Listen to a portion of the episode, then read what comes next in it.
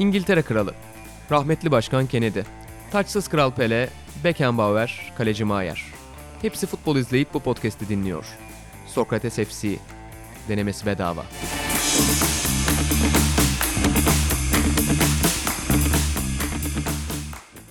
Sokrates'ten herkese merhabalar. Sokrates FC'nin yeni bölümüne hoş geldiniz. Ben İnan Özdemir, Atahan Altınordu ve sevgili İlhan Özgen'le birlikte bugün e, futbol konuşacağız. Futbolun e, taktiksel yönüne, e, özellikle beklerin oyun içindeki e, gidiş gelişlerine dair çeşitli konuları analiz edeceğiz. Hepimiz bildiğiniz gibi evden bir konu getiriyoruz ve bu hafta Şampiyonlar Ligi ağırlıklı konularımız olacak. Yani Galatasaray'da konuşacağız. E, işte biraz Inter'de konuşuruz muhtemelen. Conte sözcüğünü burada duyarsınız. Onun dışında işte Ajax maçı çok konuşuldu. Ona gireriz. Bir de genel futbol iklimimiz üzerine de biraz bir şeyler konuşacağız. Ama öncelikle bir reklam yapayım ben. E, Sokrates derginin yeni sayısına dair. Hani futbol e, podcast'ı olduğu için yeni sayıdan Shane Larkin kapaklı, Shane Larkin, Roberto Firmino ve Mark Marquez kapaklı sayıdan şunları önerebilirim. E, Canereler ve Burak Balaban önderliğinde bir Roberto Firmino dosyamız var ki onun Almanya kariyerini Fatih Demirel'in yazdığı bir dosya bu. Kaan Demirel ve Canereler Erol Bulut röportajı yaptılar. Ee, yine e, Kapadya'nın yeni Maradona filmi üzerine Tanju Baran'ın bir sinema eleştirisi var. Ercan Tener'in de bir Maradona, Che Guevara ve Atatürk'ü bağdaştıran bir anısı var. E, İlhan Özgen, e, Fenerbahçe'nin ve Türk futbolunun unutulan ve hafif kaybolan yeteneklerinden Serdar Şankaya'nın hikayesini onun ağzından dinledi. Çok geniş bir röportaj var orada. E, bunun dışında hani yine çeşitli sporlardan konularımız var elbette ama temelde yine Toprak Sahada Uğur Köken röportajı var. Uğur Köken de Türk Bobby Charlton olarak e, anılarını anlattı. O da gerçekten çok güzel bir röportaj. E, bunun dışında da elbette çeşitli konularımız var. Bu ay bir de şöyle özel bir durum var. Eğer Atan Altınordu'nun yazılarını sevmiyorsanız ve benim yazılarımı sevmiyorsanız Sokrates almanın tam zamanı. Bu sayıda ne Atan'ın yazısı var ne benim yazım var. İkimiz de askerde olduğumuz için yazımız yok. Podcast bitti be kardeşim. O zaman ne başlayalım. Reklammış. O zaman başlayalım hatta. Ben açıyorum ilk. Ee, benim konum Galatasaray üzerinden. Çok Galatasaray detayına da biraz gireriz ama çok girmeden Türk futbolunun Avrupa sınavına biraz girmek. Ee, Galatasaray konu seçmenin sebebi de elbette 6-0'dan sonra biz bunu kaydediyoruz. Real Madrid maçından sonra bunu kaydediyoruz. Ee, geçen programda Galatasaray üzerine detaylı konuşulmuş zaten. Ama yine de ben e, dünkü maç özelinde bu sezonki Avrupa sınavımıza dair, yani Türk kulüplerinin Avrupa sınavına dair, Galatasaray'ın performansına dair neler söylemek istersiniz? Sen de başlayalım hatta. Neler söylenebilir bilmiyorum aslına bakarsan. Sözün bitti geçen hafta ya geçen hafta da e, geçen hafta mıydı o? Geçen hafta yapmadık. Ondan önceki hafta da konuştuk. Şey çok tehlikeli zaten. Avrupa puanı hikayesi çok tehlikeli bir noktaya gidiyor. Artık hani hakikaten giderek Şampiyonlar Ligi'nden uzaklaşıyoruz. Beşiktaş yedeklerle Avrupa Ligi'nde yedek ağırlıklı kadrolarla mücadele ediyor. Ee, Galatasaray'a zaten söylenecek hiçbir şey yok. Yani bu sefer gerçekten sözün bittiği yerdeyiz şeyine uygun. Gol bile atamadan herhalde grup bitecek. Şimdi çok konuşasım var, çok söyleyecek şeyim var da Galatasaray Galatasaray olmasın diye kendimi frenlemeye çalışıyorum. İşte bir hasbel kadar bir Başakşehir'in e, yanılmıyorsam son maç haftasında aldığı bir 3 puan var. Onun dışında galibiyetsiz bitiriyoruz herhalde Zaten sezonu. bir Trabzonspor biraz da Başakşehir. Hani bu iki takım biraz Avrupa'da bu sene oynadılar değil mi? Hani futbol anlamında baktığımızda. Yani sahada hani en azından bir oyun ortaya koyabilen iki takımdı bunlar. Ben mi yanlış biliyorum? Yani Trabzonspor'da çok hani önelemeler önelemede şey yaptı. Hani daha zayıf rakiplere evet. karşı. Yo yani başarılı olacağının sinyallerini verdi ama grup performansı aynı şekilde işlemedi. 3 maç sonunda bir puanda olması lazım Trabzonspor'un. Gerçi yani bir mesela attı 7 attı 7 olmadı. Yani şey olabilirdi. Ee, daha fazlasını vaat edebilirdi. Trabzonspor'da sakatlıklar çok engel oldu herhalde. Hem Türkiye Ligi'nde hem Avrupa'da. Ya dediğim gibi en böyle geniş konuşabileceğimiz Şampiyonlar Ligi'nde göz önünde olduğu için Galatasaray. Ama onu da geçen hafta konuştuk diye frenlemeye çalışıyorum kendimi. Bir de hani gerçekten aynı şeyler tekrar ediliyor. Çünkü Galatasaray'da ne oyun anlamında ne ilk 11 anlamında değişiklik yok. Burada İlhan Özgen ben sana dönmek istiyorum. Yani Türk futbolunun hani baktığında gerçekten Avrupa kariyerinde, Avrupa tarihimizdeki fetret dönemlerden birine giriyoruz şu anda. Yani senelerdir varlık gösteremiyoruz Avrupa'da. Türk kulüpleri varlık gösteremiyor. Ve hani insanlar şu örneklerini veriyorlar. Slavia Prag. Bakıyorsun Slavia Prag ne kadar iyi top oynuyor. İşte Inter'e karşı bir şeyler yapıyor falan filan. Ama hani Türk kulüplerinin şu an tamamen esamesi okunmayacak hale geldi. Bu, bu kadar bütçeye ve yabancıya rağmen. Ya bu arada hani şöyle bir durum var. Hani bütçe aslında bu kadar bütçe bir yandan çok tehlikeli. Çünkü geri dönüşü olmayan bir para sürekli zarar ediyoruz, zarar ediyoruz, zarar ediyoruz. Herhalde yani şu an ben hala Türkiye Ligi'ne şey denmesi çok yanlış değil. Pazar olarak, oyuncu kalitesi olarak 5 büyüklükten sonraki lig olmaya oynuyor en azından. Oralarda bir yerde.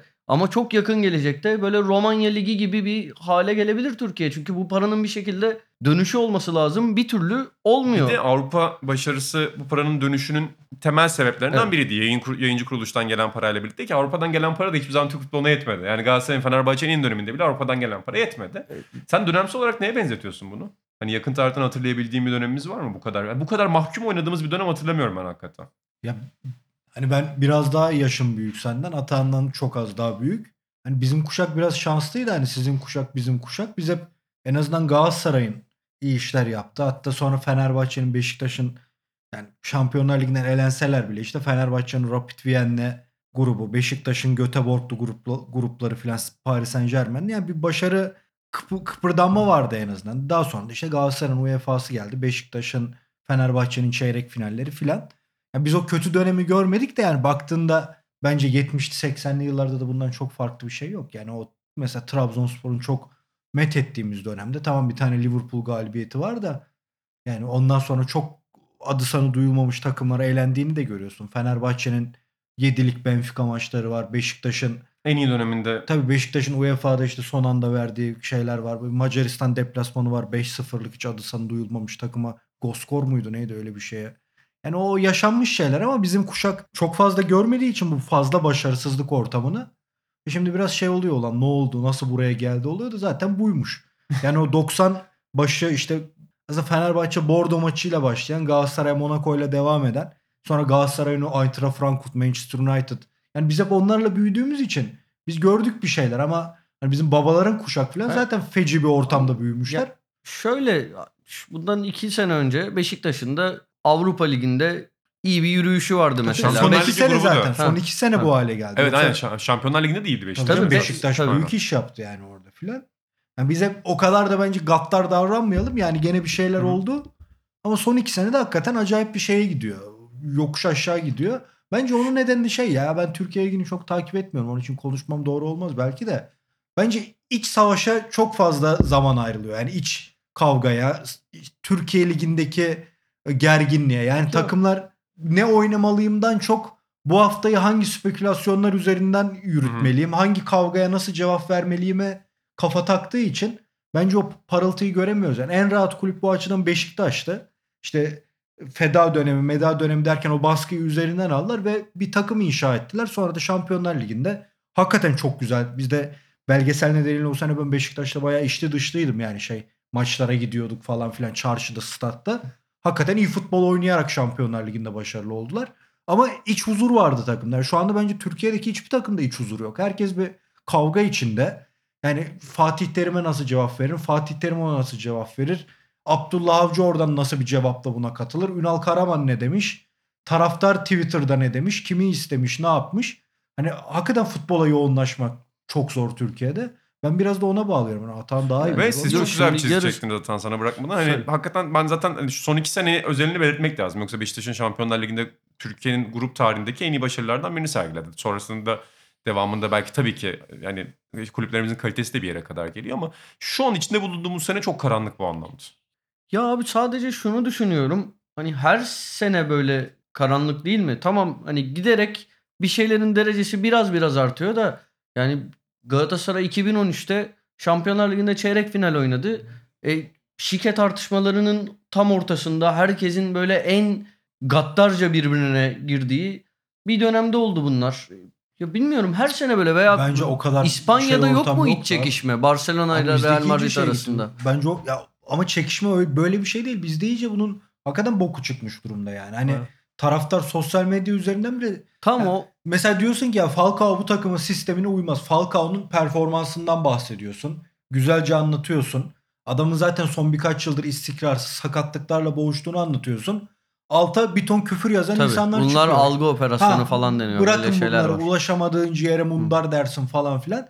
Yani saf futbol konuşmak bile zorlaşırken Bu bu, arada- insanların yaptığı daha da zor. Fatih Terim, Ersun Yanal, Abdullah Avcı Şimdi daha da yük biniyor üstüne yani. girmeyeyim girmeyeyim diyordum da mesela bunun bu dediğine şuradan katılırım başka bir etkisi. Şimdi mesela Galatasaray'ın bugünkü başarısızlığında Fatih Terim'in muhakkak büyük bir payı var. Çünkü elde bir malzeme var. Hadi orası yetersizdir, burası yetersizdir. Transferlerde senin istediklerin olmamıştır. Ayrı mevzu ama şu takımdan da alabileceğin maksimum verimden çok uzaktasın. Buna bir şey söylediğin zaman Türkiye'deki her alanda olan, her alanda gördüğümüz e, biat kültürünün spora e, sirayet etmiş tarafı Ga- Galatasaray'da da Fatih Terim üzerinden sıkça görülüyor. Bir şey söylediğin anda bir anda hain gözü kendim için falan söylemiyorum. Bireysel olarak değil etrafımdan gözlemlediğimi söylüyorum. Bir anda böyle bir hain penceresinden bakılıyor, sorgulanıyor. Bunlar algı operasyonu, işte koçun oyunu, bunlar bilmem nenin trolleri denebiliyor. Bu biat kültürü eleştiriyi özellikle de yapıcı eleştiriye giden yolları kapadığı için yani sorgulanmaz bir insanın hatalarını görüyoruz. Ben Galatasaray Fatih Terim Galatasaray tarihinin herhalde en büyük yani en büyük efsanesi olabilir. En büyük 3 efsanesinden 5 efsanesinden biridir bir noktada. Ama bir noktada da her böyle çok başarılı olduğu, biat edildiği, sorgulanmadığı her zaman çok büyük hatalar yaptı. Yani 2000'de gitti. Yani ve tartışmalı bir şekilde gitti. Buna hata denir denmez ayrı bir mevzu. Bireysel olarak başka bakılır da orada tabii Galatasaray'ın kendi iç tartışmaları var o döneme dair. E, İkinci gelişinde böyle şey tanrı gibi geldi. Kimse onu sorgulamadı. Her istediği yapıldı. Sonuç felaket oldu. Üçüncü gelişinde yine muhteşem Galatasaray'ı dipten aldı. Zirveye çıkardı. En sorgulanmadığı anlarda bir ikilik yaratıldı. Yani kendi de bunda çok büyük pay sahibi. Galatasaray bayağı bir karıştı. Birkaç sene yerden kalkamadı. E şimdi de yine iki sene şampiyonluk. Hani böyle dönmeyecek yerlerden şampiyonluk. E bu sene yine çok garip bir nokta. Sorgulanırsa kendini kanıtlan. Ben bu arada ya siz futboldan çıkalım ya. Bana bir tane şey örneği verir misiniz? Ben düşünüyorum bulamıyorum. Bir Türk insanının hani Hmm. biat edilen, hiç sorgulanmayan, kendini kanıtlamak zorunda kalmayan bir Türk insanının sapıtmadığı bir örnek gelmiyor benim aklıma. Ya genel olarak yani kurumsal anlamda da bakarsan bence hani dünya çapında da bu bence bence. Yani birinin seni zaten kontrol ediyor olması lazım. Kurumlar bu yüzden var zaten. Evet. Yani kurumlar zaten şahısların kontrol etmek üzerine kurulu. Yani checks and balance derler ya siyasette de öyle. Yani sen sonuçta tanrı kompleksi... Kuvvetler ayrılığı diyebilir Hani sen tanrı kompleksine girersen hep derler ya siyasette de 10 seneden sonra bir siyasetçinin e, özellikle ruhsal durumu değişir ve işte Tony Blair üzerinden Türkiye'ye kadar bin tane örnek bulmuşlar bunda. 10. seneye kadar belli bir seviyede gelen birçok insan 10. seneden sonra tanrı kompleksiyle birlikte artık o kurumların da onu denetleyememesiyle birlikte e, artık kendini yavaş yavaş fa- farklı bir noktaya sürüklediği söylenebilir. Bu Türk futbolunda da bin tane örnek bulunur. Galatasaray'da bin tane örnek bulunur. Fenerbahçe'de bir, bin tane örnek bulunur. Böyle aksi örneği ben hatırlayamıyorum. Yo, çok zor zaten. Çok zor yani. Burada ben başka bir konuya gitmek istiyorum. Yani bu, bu konu benim bugün podcast'in temelini oturtmak istediğim konu. Atağan'ın da konusunun bu olduğunu biliyorum. Atağan'ın konusu Ajax. Ben şimdiden söyleyeyim ve çarşamba günü ve salı günü çok önemli sorular soruldu Twitter'da. Bunlardan biri de biz niye Ay- Ajax olamıyoruz? Ben bir 10 saniye hepimizin burada düşünmesini istiyorum. Yani bir, bir sessizce bir böyle hani Türk futbolu niye Ajax olamıyor? e, Türk kulüpleri niye Ajax olamıyor? Bir düşünelim ve İlhan Baba sana sözü bırakıyorum. Bir dakika 10 saniye 10 saniye bekleyeceğiz. Bir düşüneyim. Şimdi aslında bunun en başta da söyledim. Programdan önce bir numaralı adam Atan. Bir Ajax sevdalısı. Rinus Michels, Cruyff ve Atan. Yani benim Ajax deyince aklıma gelen üçlü. Bergkamp falan sonra sayarım. Biliyorsun telefon rehberim de Ajax efsaneleri. Aynen. aynen. Onu da söyleyeyim bu arada biz bir ara Johan Cruyff'un e, vefat ettiği dönemde bir Cruyff dosyası yapacaktık. Atan da medyadaki ve spor dünyasındaki bağlantılarını kullanarak Hollandalı futbolcuların isimlerini şey telefonlarını buldu. Neskens'in hanımefendi eşi Eşi evet. hanımefendinin telefonu vardı. Ruth Krol vardı. Tabii Wim Jong falan. Bazıları Wim Jong artık vardı. benim ismini o güne kadar bilmediğim Hollanda futbolu efsaneleri. Tabii ama giriyorum bakıyorum 47 kez milli olmuş mesela. Allah Allah diyorum iyi futbolcuymuş demek ki. Sen futbolcuymuşsun abi doğru mu? Baba sen de oynamışsın ya. Helal olsun. Evet baba. Bu Aynen. kısa bir kısa bir anı anlatabilir miyim Buyur. burada? Hadi en büyük Her Ajax zaman. efsanesine dair. Tanıştığımız gün evet. Mustafa Yücel ama. Mustafa Yüce daha şey demişti. Ee, bir gün biz Ajax efsaneleri maç yapıyoruz. Cruyff demişti ki Musi efsaneler maçı var geliyor musun? bu, bu, bu anı hiç unutmuyorum. Ajax dosyasında da çok güzel Mustafa Yüce'den röportajı vardı Atan'ın. E, Cruyff'un protejesidir o da. Tabii. Yani Cruyff'un çok sevdiği isimler. Düşünsene o Kaiser'den önce o aramış. Ama biliyorsun Neyse Ajax yani. efsaneleri deyince benim aklıma işte Cruyff, Bergkamp, Edwin van der Sar ve Mustafa Yücedağ geliyor. Yani Evet baba neden? Yani şimdi şöyle bir tweet ünlü oldu. Ajax futbol takımının böyle böyle tweetler de çok komik oluyor. Ajax futbol takımının bütçesi yaklaşık 15 milyon euro. yani yok 1 milyon euro. Süper Lig'de en düşük bütçeli kulüp toplam 10 milyon euro maaş ödüyor demiş bir e, Twitter'da bir beyefendi. E, sevgili Alper Hocal da şöyle düzeltmiş. Ajax futbol takımının çalışanlara sağladığı fayda toplamı 92 milyon euro. Bunun 60 milyonu futbolculara 13 milyon teknik ekibe ödeniyor. Ajax'ın maaş gideri geçen seneye göre neredeyse iki katına çıkmasına rağmen maaş, maaş gelir oranı %46. %39 olan Tottenham'a, da- Tottenham'dan sonra en iyilerden biri Avrupa'da diyor. Ve buna rağmen asıl dikkat çekici, çekici olan finansal borçlarının sıfır olması. Niye Ajax olamıyoruz? Ya bizi inanla 74 Dünya Kupası ile ilgili bir dosyamsı bir yazı yap, yazmıştık. Ümit Aktan'la filan konuşup. İşte o kupanın Türkiye'de yayınlanıyor olmasının bugünlere etkisi bizim babalar kuşağından filan. Orada eski gazeteleri filan okurken direkt sana hatta seni aramıştım o yazıyı görür görmez. Biz neden Hollanda olamıyoruz? Ya Hollanda yeni çıkış yapmış ve Türkiye'de bu tartışılmaya başlamış. Yani biz neden Hollanda olamıyoruz? Biz neden böyle futbol oynayamıyoruz diye. O işte büyüdü büyüdü büyüdü. Adamlar hala o bayrağı farklı takımlarda işte Barcelona'da falan filan taşırken bizde hala aynı soru soruluyor. O zamanlarda bunu tartışanlardan biri de Sabri Kiraz. Sabri Kiraz'ın Türkiye'den altyapılarda falan çok çalışmışlığı vardır. Rahmetli oluşu da bir Fener Galatasaray maçında kalp krizi geçiriyor adamcağız. Gene futbol sahasında ölüyor. Onun benim çok sevdiğim bir düşüncesi vardır. Bütün çalıştığı futbolcular da bunu hatırlarlar. Biz önce bir Türk oyunu ortaya çıkarmalıyız. Yani bir Türk stili. Nasıl oynayacağız bu oyunu? Bu oyunda bizim kimliğimiz ne olacak? Bence esas soru bu her şeyden önce. Yani biz nasıl Ajax oluruz? Nasıl Barcelona oluruz? Nasıl kim diyelim? Yani iyi oynayan futbol takımlarından. Nasıl Slavia Prag olunur diye soruluyordu mesela. Ya da yani bunların hepsini yorumlarken önce parayı koyuyoruz ortaya. Bakın onlar şu kadardan böyle takım kurmuş. Onlar bu kadardan böyle takım kurmuş. Ya futbolun felsefesi bu değil. Yani futbolun önce daha farklı kuralları var uygulanması gereken. Adamlar önce bunu çözmüşler. Biz dünyada o an olmayan belli yerlerden yararlanan işte mesela tempolarını İngilizlerden almışlar. Kısa pası Brezilya'dan almışlar. Ve ortaya bir Hollanda stili çıkarmışlar. Brezilyalılar gibi narin değiller, İngilizler kadar balta değiller. Ve bu noksanları gidererek bir Hollanda futbolu ortaya çıkmış. Ya bizim ortaya çıkardığımız bir Türk futbolu yok ki. Biz yıllarca Avrupa'nın Brezilya'sıyız. Yalan lan ne yani sanki Brezilya görmedik. İki tane teknik topçu olur bize Avrupa'nın Brezilya'sı derler. Ya hadi sana onu diyorlarsa ve atıyorum Roma, Romenlere ne diyorlar? Hacilerin Romanyasına ne diyorlar sana Avrupa'nın Brezilya'sı? Ya da Tiganaların Fransa'sına ne diyorlar? Karpatların Maradona'sı diyorlar. Ha, bi- biz bu kendimizi kandırma şeyine çok zaman harcadık. Ve hala harcıyoruz. Hala harcıyoruz. Mesela Türkiye futbol tarihinde çok büyük savunma zaferleri var. Galatasaray Monaco zaferleri bir savunma zaferidir baktığında. Biz bunu bir türlü kendimize yediremiyoruz. Yani biz savunma yapmayız. Biz hücum yaparız. Mesela bir yabancı futbolcu gelir. Atan daha iyi hatırlar. O röportajları sever o. Şey der baba. Türkiye'de futbol çok sert oynanıyor. Adama kızarlar hemen. Hadi oradan sen. O da ne var bunda yani? Sen, İtalyanlar bu kimlikte nerelere gelmişler? Biz futbolu sert oynarız. Yazımda da yazmıştım. Ardiles'e uzatılan bütün mikrofonlarda şunu soruyorlar ilk Tottenham'a gittiğinde. Çok sert oynuyoruz değil mi? İngiltere. Ha, bunda övünüyorlar adamlar futbolu sert oynadığında.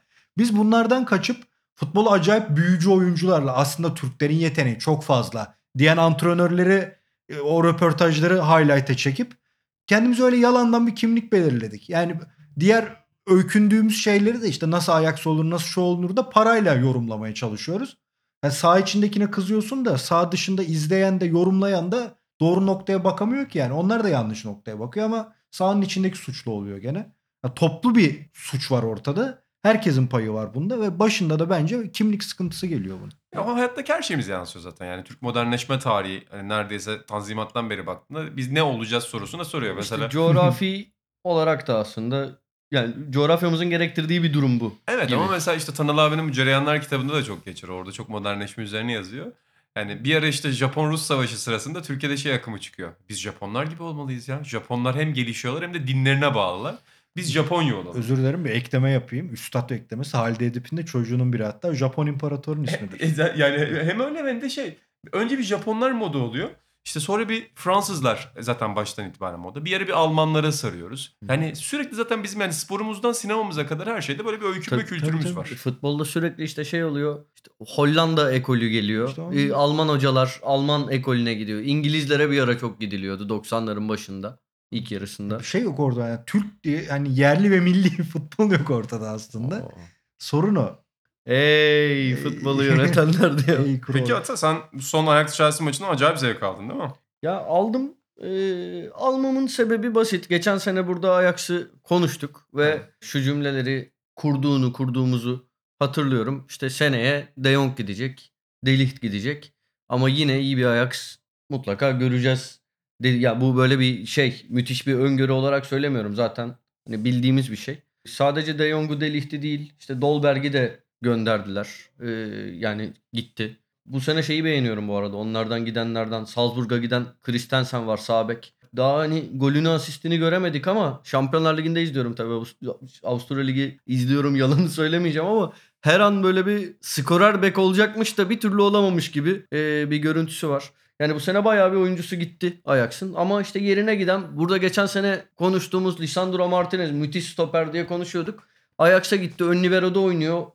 Olağanüstü. E, Edson Alvarez diye bir çocuk geldi Meksika'dan. Delict'in yerine diye geldi. Yine o da savunmanın önünde oynuyor. Olağanüstü. Ve bunlar yani bak me- mesela Tadic de öyleydi. Yani kim derdi ben hayatımda hiç görmedim Tadic'in Santrfor'u oynadığını. Tadic zaten aslında Tadic diye bir çocuk vardı. İngiltere'de olmadı oyuncusu olacakken Ajax'ta hakikaten kendini buldu bence. Hani Evet. ben onda Ajax Ye- çıkışlı diye yazıyorum. Yerini şeye. buldu. Yani adam çok iyi bir farklı türden bir forvet oyuncusu oldu. E, şey öyle. işte Quincy Promes geldi. Sevilla'da tam olmamıştı. Yani en azından ona yapılan yatırımın karşılığını veremiyordu. Şimdi Ajax'ta takır takır oynuyor. O Hacı'nın yetiştirdiği çocuklardan Razvan geldi. Daha o hani onu göremedik çünkü sakatlandı. Bir iki ay falan sakat kaldı herhalde. Yani şimdi onun da benim şimdi yalan söyleyeyim mi, 90 dakika maçını izlemişim yok da çok parlak e, Romanya futbolunun Avrupa'ya sunduğu, sunmaya hazırlandığı çok büyük yeteneklerden biri. E, onu göreceğiz. Bir şekilde bu adamlar şey yapıyorlar. E, ya çok bunlar da artık klişe oldu aslında. Söylerken kendimden Sen utanıyorum biraz da. klişeleştin mi ya? Yaşlandın mı? Ne oldu? Futbolsa, bunlar, bunların oynadığı futbolsa bizim- bizimkine. Peki baba Ya hayır, bunları şöyle- yaparken ne kadar para harcamışlar? Bir de o var. Ya şimdi 15 harcıyorlar ama harcadıklarından çok satıyorlar. Mesela şey var. Ben U19 şampiyonası olması lazım. Orada izlemiştim. Hayran olmuştum çocuğa. Nasıl bir adam ya? Devam devam. Şey, Sana hayranlığım Nasıl benim. okunduğunu bile bilmiyorum. Bak Gravenbarch diye bir çocuk var mesela aşağıdan daha geliyor ama bir- şimdi bunlar bak hakikaten çok klişeleşecek. Bir şekilde adamları yetiştirip satıyor. Bu şey değil. Bu senin söylediğin noktaya gelmemiz lazım. Neden Hollanda olamıyoruz? Neden Ajax olamıyoruz noktasına. Benim burada asıl takdir ettiğim nokta oralara gelelim.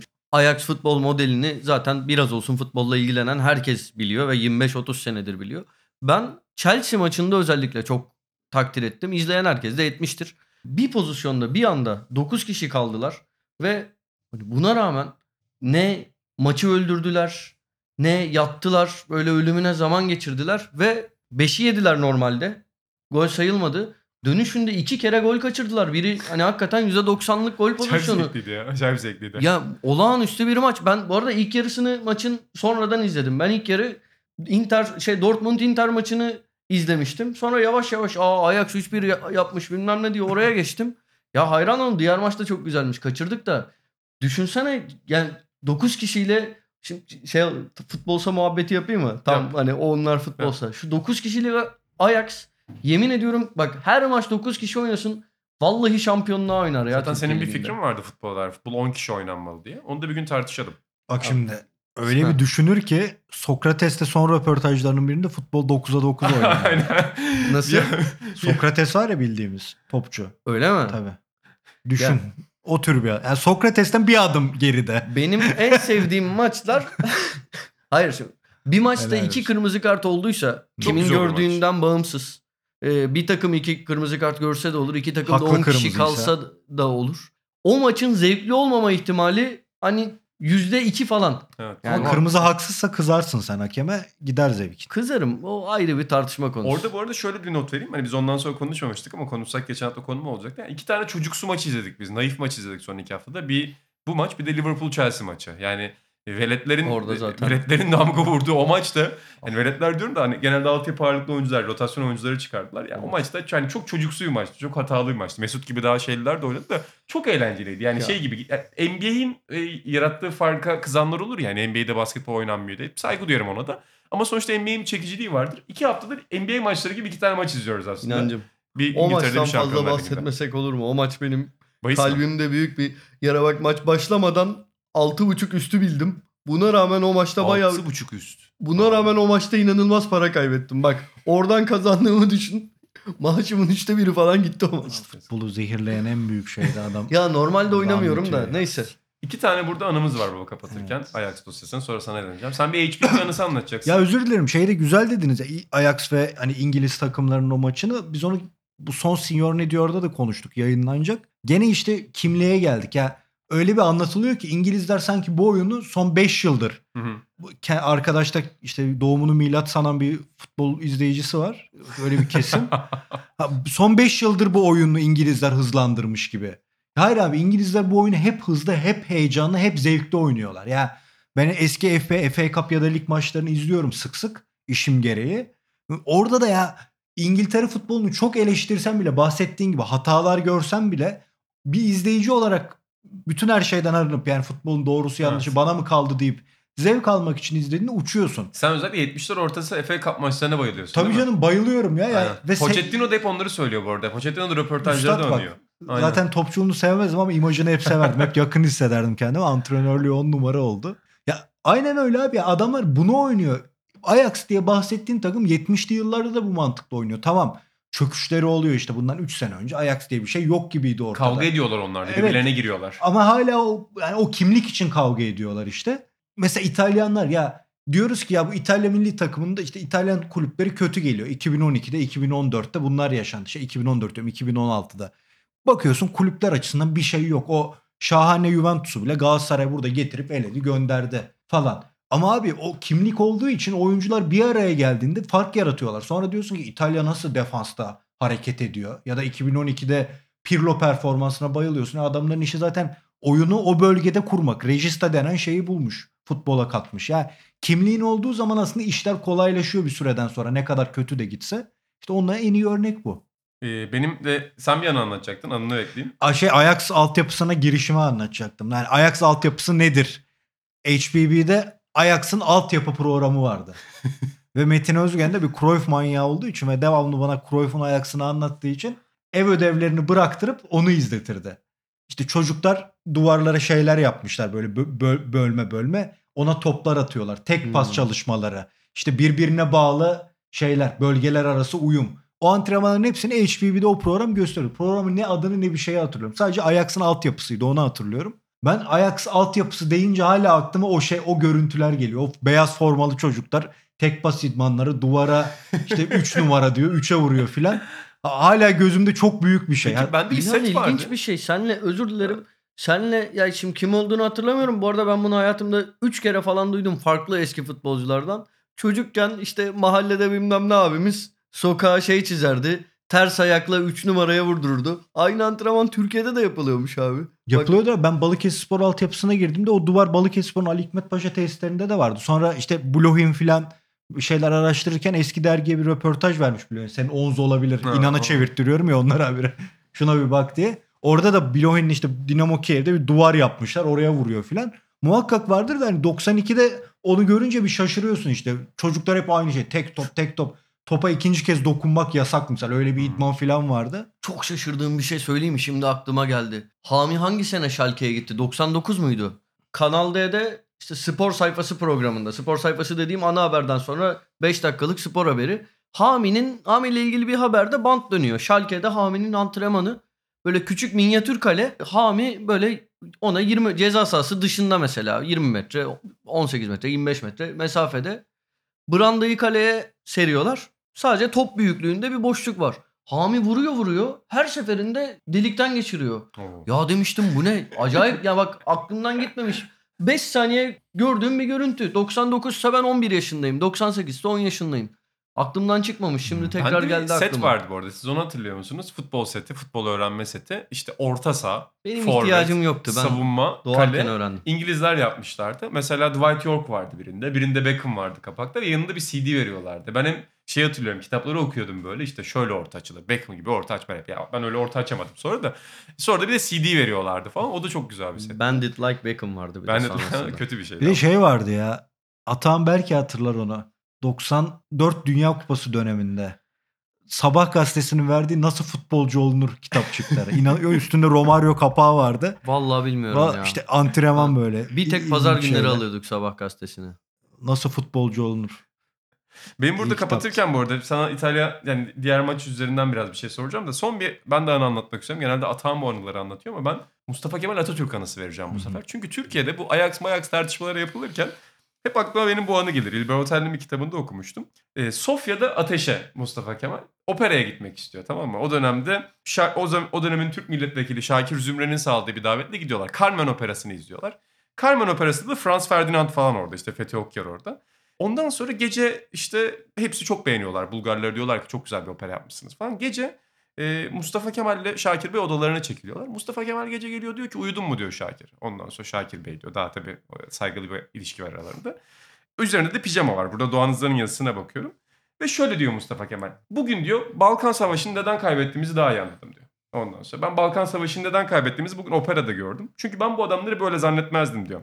Opera yapmışlar diyor. Yani ben bunları köylü millet sanardım. Opera yapmışlar diyor bu tarihte. Bunun yanında operanın sanatçısını, müzisyenini, dekoratörünü, ışıkçısını hepsini yetiştirmişler diyor. Biz de böyle yetiştirmeliyiz diyor. Yani 100 sene önceki bir opera bu. Türkiye 100 senedir herhangi bir konuda sinema tartışma ortamına geç.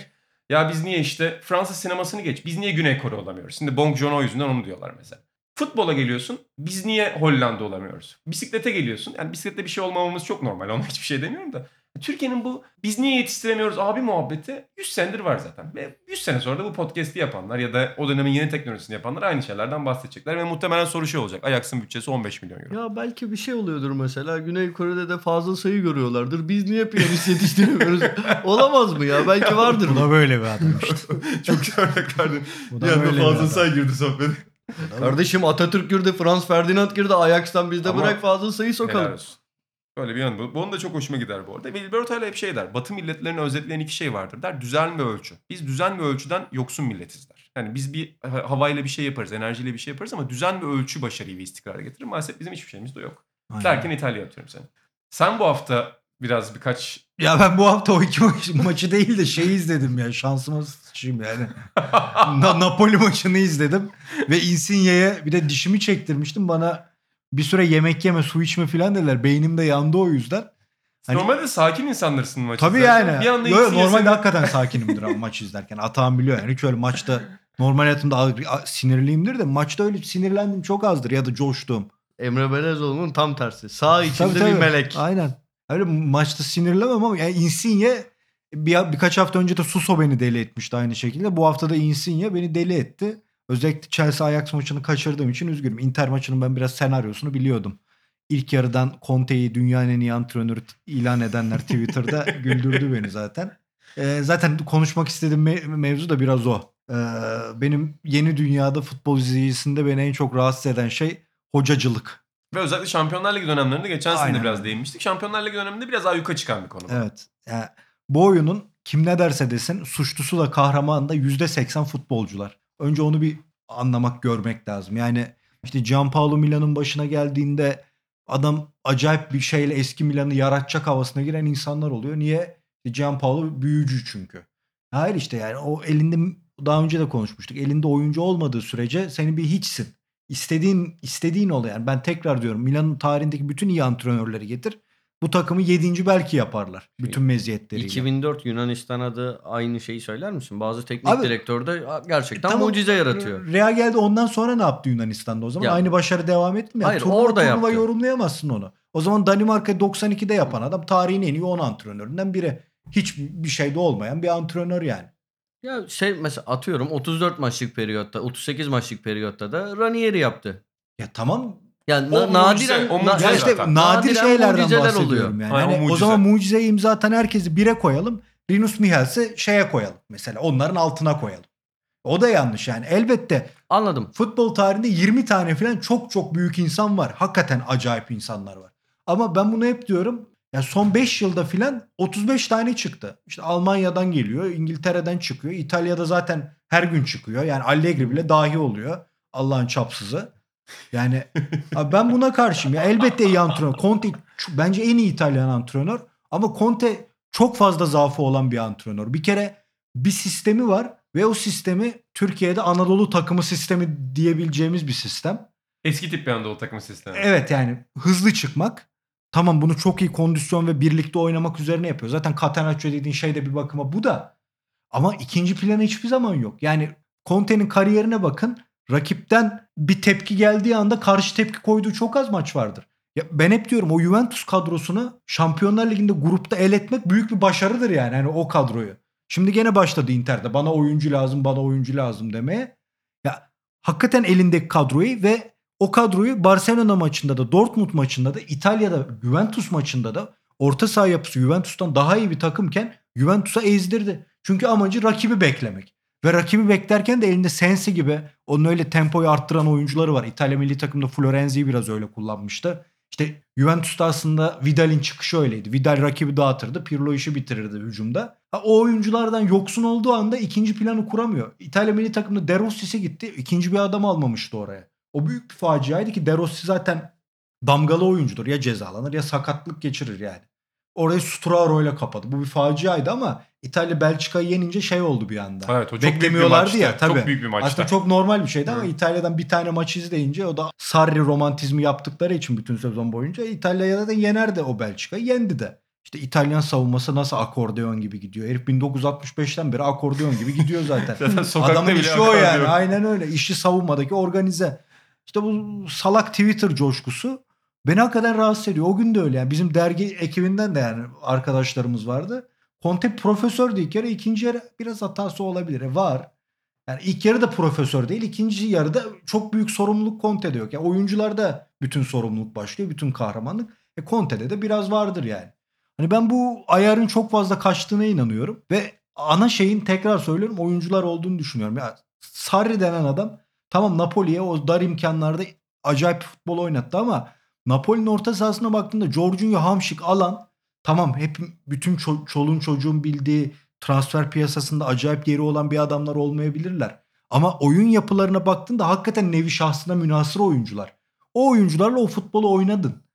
Ama şimdi Juventus'ta yapamıyorsun. E, Çünkü elinde oyuncular yok abi. Yani o imkan, imkanın daha iyi ama oyuncu tipin farklı. Ne olursa olsun her şey oyuncuda çözülüyor. Ki Ronaldo var. Defansın iyi falan filan. Baktığında çok daha iyi kadro gibi ama kendi yani karakterini oyuncularla tekrar sahaya yansıtman lazım. Ben bunun biraz gözden kaçtığını düşünüyorum. Yani futbolu izleyenler artık ben futbolu biraz daha farklı görüyorum demek için çok fazla anlam yüklüyor antrenörlere. Peki Insigne, Insigne konusuna ne diyorsun? Ya ne diyeyim ya. Sen- Kabus ya. Sen Carlo Ancelotti ve Napoli'yi biliyorsun, biliyorum çok yakından takip ediyorsun. Ve Ancelotti'yi çok sevdiğin yakın dönem antrenörlerden biri. Ancelotti eleş- çok eleştirilmesi gereken yönleri olan bir antrenör. Hı. Mesela o Milan'daki Şampiyonlar Ligi başarıları çok büyük işti ama ligde sorgulanacak çok şey var. Capello'ya kaybettiği şampiyonluklar. Tabii onlar sonra biraz şeyli çıktı falan filan da neyse. ee, Ancelotti eleştirilebilecek bir antrenör. Bir şey demiyorum ona. Eleştirilebilir yani. Zaten o kadar anlam da yüklemiyorum. Ancelotti'nin Milan'ı filan yanlış olur. O takım işte Pirlo, Nesta filan onların Milan'ıydı. Ama ben Fatih Terim sevgisi yüzünden insanların Ancelotti'ye çok kötü davrandığını düşünüyorum özellikle Türkiye'de. Dünyada böyle bir saygısızlık en az, yok adama. en az sevilen? Avrupalı antrenörlerden biridir. Tersi de oluyor. Mesela Fatih Terim'i eleştirmek için de bin tane adamın söylediği sözü, övgü dolu sözleri bırakıp Pirlo'nun tam tersinden. ya çok iyi insanlar. Evet, herkes görmek Evet, istediği yerden evet, görüyor. Aynen öyle. Ya Pirlo'nun şeyini yeni ortaya çıkardılar. O da Hmm. o kitapla ilgili konuşulacak çok şey var da neyse. Yani ayrıca şunu da söylüyorum. Bak gene oraya geldik. Ya bir antrenör acayip bir taktisyen olmak zorunda değil, Değil. abi. Alex Ferguson bunu Box to Box'ta söylemiştik. Çocuklar kızmıştı. Emre Özcan da söylemişti. Alex Ferguson'un bize bıraktığı ne var abi? Ne bıraktı bize? Yani futbolu nasıl oynandı? Ferguson'un takımı nasıl oynar anlatabiliyor musunuz? Yani Rinus Mihalsink'ini anlatıyoruz. Helenio Herrera, Cruyff, Guardiola anlatıyoruz. Klopp anlatıyoruz. Ve onunkini anlatabiliyor musun? Kaç sene izledim? Ben izledim 92'den beri izledim. Hep farklı United. bir şey oynadı bir Aynen. kere Manchester Çünkü United. antrenör, antrenörlüğü farklı bir şeydi. O takım kurardı. Oyuncuları seçerdi. Evet. Bu da çok büyük Ve bir yetenek. iletişim dahasıydı. Evet. Phil Jackson gibi. Aynen çok güzel dedim. Hı. Bak oraya gelmek istiyordum. Geldik bir türlü. Yani bu bence taktisyenlikten çok daha büyük bir yetenektir. Bunu söyledik diye bize şey yapmışlar. Adama saygısızlık yapıyorsun. Çünkü o nesilde antrenör demek geometri demek oldu. Yani ulan ben Ferguson'u daha çok övüyorum bence yani. Adam çünkü oyuncu yönetirdi. Carlo Ancelotti de böyle bir antrenör aslında biraz. Tamam taktisyenliği vardır. Baklava 4-4-2'ye geçiş o klasik 4-4-2'nin o biraz savunucusudur. Onu bırakıp baklavaya geçiş falan etkilemiştir oyunu ama Ya Guardiola gibi acayip bir Ancelotti sistemi görmezsen Tabii. Yani, Yani- bir ay- ayrıksı bir Evet, kimliği yoktur ama o. Milan'ın o egosunu yönetmek de büyük iştir. O Real Madrid'in o egosunu yönetmek oyuncularla kaç tane Real Madrid hocası oyuncularla öyle şampiyonluk kutlamıştır. Herifler herkese düşman oluyor. Yani bu da önemli bir özellik olduğunu düşünüyorum ve haksızlık edildiğini düşünüyorum adama. Yani Napoli'de de işte o yüzden biraz başarılı olmasını istiyorum ki bence iyi de yani. Bayıldıkları Sarri'nin takımı Shakhtar'a falan eleniyordu Şampiyonlar Ligi'nde. Bunlar gidiyor. İki, iki senedir Liverpool'u yeniyorlar. Yani Evet. bunlar kolay Ve işler değil. Sen geçen de söyledin bunu. Hani Liverpool'un bu sene en zorlandığı maç Napoli Evet, yani Klopp da aynısını Evet. söylüyor. Hazırlık maçında da söylemişti. Şeyde de söyledi. Hani iyi işler yapıyor ama Napoli'nin bir sıkıntısı var. Bence o bücürleri değiştirmesi lazım artık. Yani o kadar tahmin edilebilir bir takım olma yolunda gidiyor ki. Çünkü Insigne'ye desen ki topu sağa çekip vurmak yasaklandı futbolda bitti. Yani lisansını yakar öbür gün. O oraya gitti iş. Onun için o ileride bir dokunuşa ihtiyaç var. O da devre arasında çözülecek bir şey değil. İnan öyle bir kural çıktığını düşse topu sağa çekip vurmak yasaklandı. Hakikaten öyle ya. Robin, Robin'in kariyeri falan Abi. da bitiyor böyle. ya Robben'in gene meziyetleri bir ton vardı baba. Bunda yani hakikaten oyununda başka bir şey. Ya geçen lig maçında iki tane yan top attı. Abi Twitter'da hayatının maçını oynayacak galiba tweetleri var. Ya iki tane yan top attı abi. Paralel top attı taç çizgisine ya. İlhan senle dayanamadığımız bir adam da çok form yükseltti be. Hakan Çağlanoğlu. Yo Futbolculuğa baba bak. sanmıyorum. İki maçı iyi oynadı. Gene döküldü bu hafta ya. Yok yani. Ama o şey iyiydi. Attırdığı gol acayip. Milli takımdaki şey de çok iyiydi. Pası O da çok iyiydi. güzel. Aynen. Ya Ee, işte böyle yani Napoli'nin o o üçlüden kurtulup yeni bir hücum varyasyonu belirlemesi lazım ama Ancelotti gidecek falan da deniyor bir yandan. Bilmiyorum o nasıl olur. Ya onun dışında durum böyle. Güzel Ben babadan güzel bir biraz- güzel bir Ancelotti Napoli özeti geldi. Ya benim buna ekleyecek çok şeyim var. Ben de bir Napoli uzmanı olarak ama eklemeyeceğim bir süremi. Ben şöyle e, işin Napoli tarafına ben de bir şey ekleyemem Kısa ama alayım senden sonra kapatalım. Ya itiraz demeyeyim. Söyle, ama itiraz da olabilecek. Ben de canlandırdığı birkaç şey var onu söyleyeyim. Ee, birincisi sadece hocalar ekseninde değil genel olarak bir şeycilik var. Yani Doğru canım. ee, ne bileyim bir ara Beşiktaş'ta Oğuzhancılar, Oğuzhancı olmayanlar vardı. Bir işte ne bileyim Kuarejmacılar vardı. Galatasaray'da bu sene işte Belhandacılar ve Belhanda düşmanları. Böyle bir ikilik var. Mesela ben yani ben hayatım boyunca hacici olmadım mesela ama şu an ölümüne Belhanda falan diyen insanlar var. Bu biraz sosyal medyada Sen nasıl hacici olmadın? ya oğlum? ben hacıyı seviyorum da ben. Ha. kendimi hacici olarak nitelendirmem herhangi bir olay. Her olayı birbirinden bağımsız Ölümüne. Belhanda diyen mi var? Tabii tabii. Yani Niye şey, diyor? Ölene dek Belhanda. Çünkü Allah bir ikilik oluyor, bir tartışma. Her tartışma o gün için dünya tarihinin en önemli olayı oluyor. İnternette her şey abartılı yaşandığı için. Hatta bu mesela şuna da bağlayabilirim. Dedin ya bir anda herkes dahi oluyor. Allegri dahi, o dahi, bu dahi. İşte geçen konu toplantısında söylüyordum. Bir sonraki sayının konu toplantısında. Şu geride bıraktığımız 10 yılda ne kadar çok adam tarihin en iyisi olacakmış gibi yansıtılıp bugün hani 5 senedir bazılarının şimdi spoiler vermeyeyim dergiye diye söylemiyorum. Bazılarının ismini duymuyoruz. Yok oldular. Yani kariyerleri bitti. 5 sene önce gençken tarihin en iyisi olmaya gelen çılgınlıklar yaratan insanlar vardı. Bu hocalar üzerinden değil her şey üzerinden Haklısın gidiyor yani. diyecektim. Söz, e, hocalara dair sadece şu var. Gerçekten hani son yıllarda bu taktik işi ben şimdi uzman olarak taktik konuşamam. Yani öyle bir bakışım yok ama taktik işi özellikle bu Guardiola döneminde daha da bir ön plana geldi. O yüzden biraz daha fazla hocalar abartılıyor. Bir de şu var. Şimdi ben kendimden de biliyorum. Ben işte 2008 yılında falan blog yazarken kimsenin görmediği şeyleri görmeye çalışıyordum. Yani bu aslında kötü bir niyet değil. Başka insanlarda da bugün bunu görüyorum. Kötü ol, kötü bir niyet aramıyorum. Ya bu ne aptalca şey demiyorum. Ama mesela atıyorum Galatasaray'da Mustafa Sarp oynuyordu. Biz de böyle bize bir şeyler öğretmeye çalışan abilerimizden etkileniyorduk. Aa bak Mustafa Sarp hiç kimsenin yapmadığı şeyleri yapıyor deyip gerçekten hani adamın yapmaya çalıştığı belki çoğu kişinin göremediği bir şeyleri görüyordum ama asıl hani bariz ortada olan yapamadığı şeyleri göremiyordum. İnsanlar bu e, bakış yani böyle farklı şeyi göreceğim diye ana çerçeveyi en net şeyi görememe gitgide büyüdü ve bir hastalık haline geldi bence. Yani O- bu da bunun bir parçası. Dedin ya Peki. futboldan anlıyorum diye O daha çok demek için farklı bir Ha. perspektif ama ya çok bariz şeyler bazen tamamen gözden bir şeyin kaçırılıyor. de biraz da etkisi var işte bu menajerlik oyunlarının. Yani oradaki o, Tabii. var. o- o- orada olma isteği, o olma isteği de var biraz. Sen dediğinde şey var işte. Onun en güzel örneği de herif Barcelona'da İspanya milli takımda yemediği halt kalmadı. Her şeyi kazandı. Busquets biraz underrated değil mi abi? Daha ne yapacak adam? Mars'ta mı gidip kupa kazanacak? Yani Ya Busquets'i, Busquets'i övmek istiyor. Bir şeyler Aynen. görüyor ondan. Zaten- Ya YouTube'da şey videoları var ya tam üçgenlerin ortasında. Onları izlemiş. Ya artık onları herkes biliyor. Yani ya abi adamın zaten kariyerinin bölgesinde en iyilerinden biri. Daha ne olacak yani? Peki Ata ölümüne Mustafa Sarp dediğim bir dönem var mıydı? blogumda e, şöyle Neydi bir post adı? var. Kısaca E, alayım. Mayıslar.blogspot.com Biraz daha fanatiğe yakın zamanlarımdan kalma. Yakın Ee, ama değil.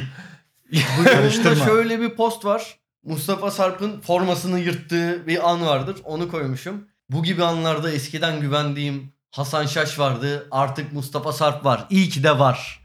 diye paylaştığım bir Ama artık var. arası iyi değil. Hepimiz, yani güzel bir son oldu bence. Ee, buradan Mustafa Sarp'a da sevgilerimizi yolluyoruz. Ee, Sokrates FC'nin yeni bölümlerinde efendim yeni anılarla karşınızda olacağız. Bir sonraki bölümde ben Atağan'dan sonda bir askerlik anısı da isteyeceğim. Aynen. Çünkü o anıları hiç Bence istemedik. biz bir tane Atağan bölümü yapmalıyız. Yani Sonra Atağan'ın yapmıştık askerliği var. Ne teyzeydi senin komşu? Maç izlemeye gittin. Onunla Mayıslar Blogspot'ta Ha okuyordun. Zuhal abla. Zuhal Aa, abla. Zuhal abla değil O, abla. o lazım. Onların hepsini Atağan yeni bölümde. Yani sen güzel bir tane seç. Ee, askerlik anısı da olur. İşte Orada da Futbol çok- aşkı anısı var. Babası yasaklıyor, dışarı çıkıyor, teyze ispiyonluyor filan. Oy futbol aşkı. Baba ütücüyü anlatayım mı? Yani oraya O da- o da istersen bana uyar da. O da futbol aşkı. Güzel bir anıydı o da. Çok teşekkürler Atan. Çok teşekkürler İlhan Özgen.